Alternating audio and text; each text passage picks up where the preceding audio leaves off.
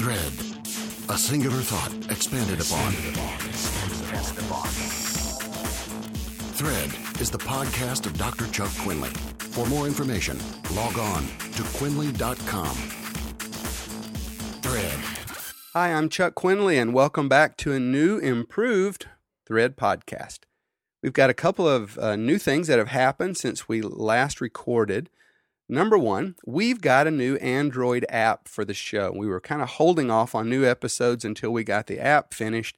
It's out there now. If you've got an Android phone, just go to the marketplace and look for Thread by Chuck Quinley. This app will uh, give you every podcast that we've ever recorded, really easy to find. You can star them, make comments on them.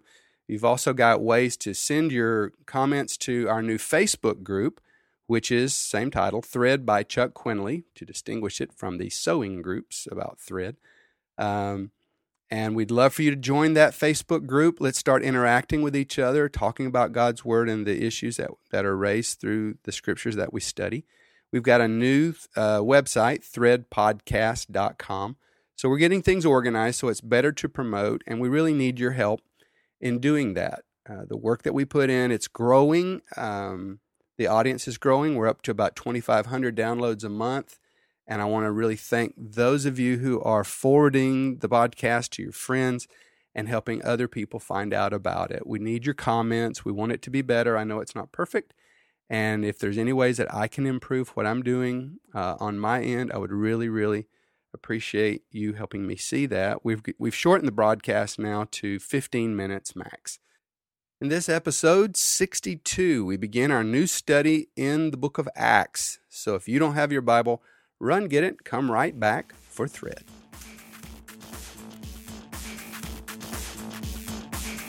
Um, this is a companion book, companion book to the Gospel of Luke. The book of Acts was written by Luke, and in this in this uh, telling, he tells a story of the first form of Christianity as the disciples of Jesus now attempt to live out his teachings in the real world of the first century. It's a, it's a journal about practicing the teachings of Jesus under the power of the Holy Spirit.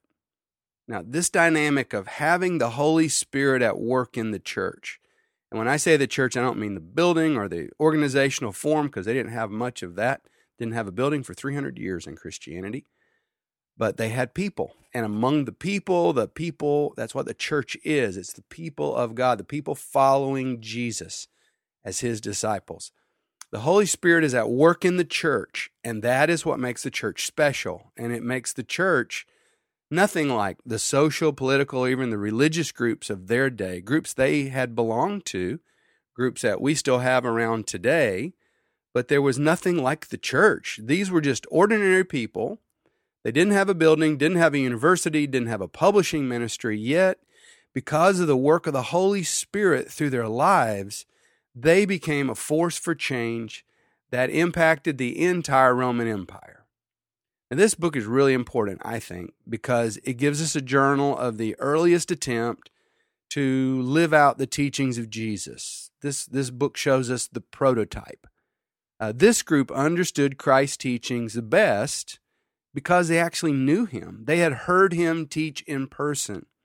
You know, it's really easy for a movement to drift off from the founder's initial vision and even to add new doctrines as time goes along. You know, I live in a Buddhist country, and it's not uncommon now for me to talk to Buddhist people, and they, I say, uh, "What happens if you're evil when you die?" And they'll say, "Oh, you go to hell." And I mean, Buddha didn't believe in hell. He didn't believe there was a heaven or a hell or that you had a soul. He didn't believe in a God or a devil. He didn't believe in those things, but yet his followers have taken on Christian concepts and they talk about Buddhists going to hell. Now, I'm certain this same thing has happened in Christianity.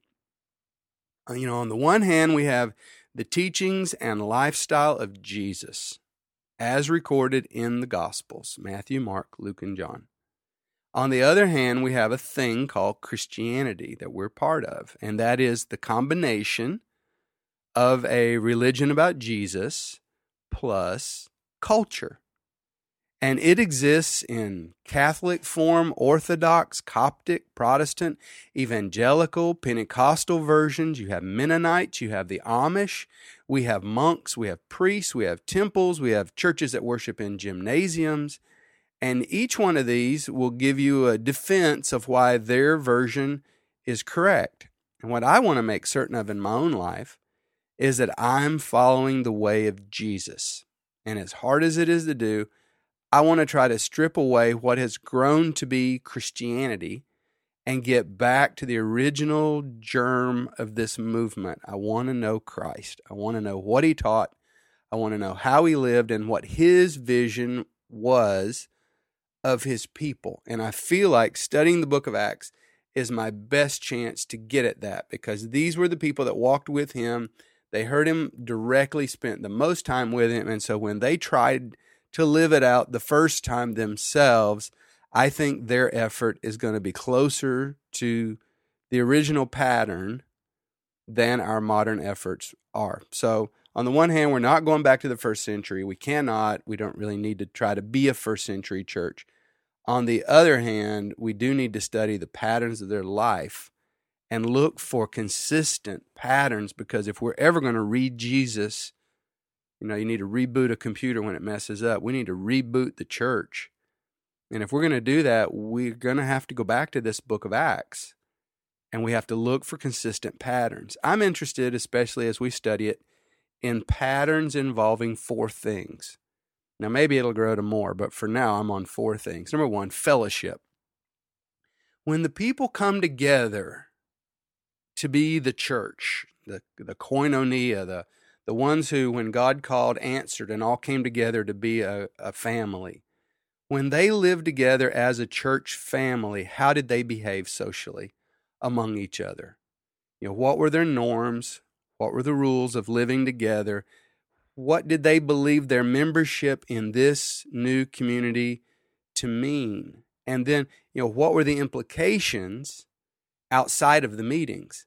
for relationships between husbands and wives and children and parents and employers and employees and how did this how did the the uh, relational human element you know what was it like in that early church i think that's really important to me because i'm i'm certain that a lot of modern churches have totally lost that i remember a book called uh, three cheers for hardback pews and another book said i don't want to hold hands in church and they just wanted, you know, it's not about these people around me. I'm here for focusing. I'll focus on the teaching I'm going to get, I'll focus on the music. You know, I don't think the New Testament church saw themselves that way. Their shape was not rectangle, their shape was circle. And I want to understand that. I don't want to force things on it that were not part of New Testament life, but I do want to see, you know, what fellowship was like with them. Number two, ministry. We we have all kinds of things called the ministry today. Well, what did they do? You know, as they worked as a group, because they you know they felt as a group that they'd been called into existence because there was a certain kind of work that needed to be done. There were things not done that needed to be done by this group, and that's why they came together. So, what did they do as their work as a group? Where was the emphasis placed? And that's really huge because if you if you get the emphasis right, now you've got the balance. If you you can have the same elements, but if you emphasize one thing way more than it should be, it's like putting a whole bunch of salt in a soup and saying, well, it's all equal. You know, more salt is better. We don't need as much water. We can add double the salt. No, you can't. You've got to have salt for emphasis, you know, the broth for the basis. You got to get it right. So that's what I want to know about ministry because I'm in ministry, and a lot of you are in ministry in some form, in a formalized way. Number three, worship. How did the early church approach it, approach God in worship? What was the emphasis? What was the standard practice of their meetings that they held every week as it regards worship? Number four, supernatural manifestations. How do we know that this movement was real? Now, how do we know that this movement of ours, this Christian movement, is real? How do we know that it's truly in touch with the eternal God that we claim to represent? Unless he demonstrates it by showing his presence in tangible ways. So I want to look in the early church for when did God show up? How did he show his favor? And how did he show his displeasure? At what points did they f- encounter God and find God? It's going to be a really fascinating study. We're going to learn by watching the early church as they succeed, and we'll also learn to watch them fail. Uh, for example, most of the epistles of Paul and the others, these books that come after the book of Acts in the Bible, those books were written because some church somewhere was failing. They were failing to follow the ways of Jesus.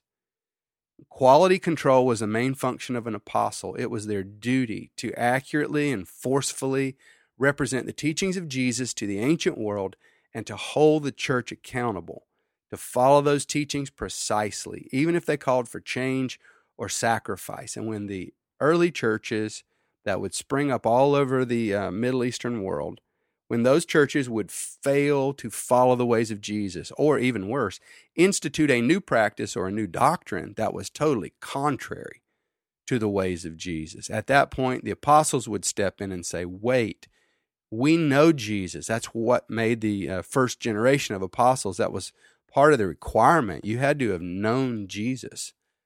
And they would say, No, we walked with Jesus. This is not what he said. This is not the emphasis. This is not how he lived. And therefore, if you're going to be the people of Jesus, you can't add these things like all the paintings all over the world of Jesus, you know, where they'll have Jesus and he's Caucasian, Jesus is black, Jesus is Hispanic, he's Asian. Well, Jesus is who he was. He you can't change that. He's a historical figure. And so the apostles were saying, no, the doctrine is not open to uh, editing on our part. We stick to the way that Jesus taught it, and we live the way that Jesus lived. So it's going to be exciting to watch that. We're going to watch um, the development of different varieties of leadership in the early church. We're going to see apostles and shepherds and evangelists and prophets and teachers and healers being raised up by the Lord. We're going to see God at work through the Holy Spirit, moving the church to obey the Great Commission. We're going to watch the gospel go beyond. The first church was 120 people, the earliest followers of Jesus. They were all gathered in one city, actually in one house in Jerusalem. And that's where the church starts on the day of Pentecost and we're going to watch those 120 people and we're going to watch this movement begin to spread like fire until there are local churches throughout Israel, Syria, Turkey, even into the very heart of the great capital of the empire, Rome. Caesar's household will hear the gospel. Christians will be pressured, they'll be imprisoned, even murdered, but the Holy Spirit will continue to work in power, convicting people of sin, bringing them to repentance, empowering change in life after life. And throughout the ancient world, men and women will declare Jesus is Lord, even if it costs them their life's blood. And this same power, this power of the Holy Spirit that was in Jesus' life, authorizing him to preach the kingdom of God, to heal the sick, cast out demons, and set the captives free. We're going to watch that this same power is now given to the followers of Jesus, and they will also be authorized to preach the kingdom of God and heal the sick and cast out demons and set the captives free. And the miracles he did, they will do because they've received what Jesus received in order to do what Jesus had done. And why is this important for us to study? Well, dear friend, it's important because this is our birthright too.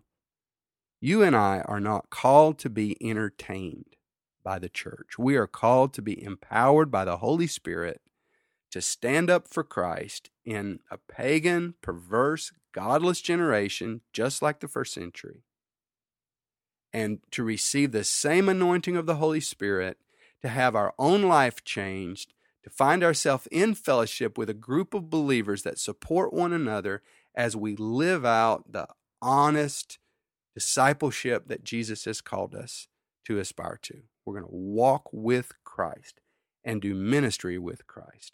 This book has never been more appropriate, and I really hope you'll join me in the next few weeks as we study the book of Acts. let's keep the conversation going on our Facebook page, Thread by Chuck Quinley. You can ask your questions about the book of Acts, anything you'd like to have covered in the podcast. Also, the Android Marketplace, the app, you'll find it in the same place, Thread by Chuck Quinley. And then there's the new Thread podcast website, threadpodcast.com. We'll see you next time on Thread.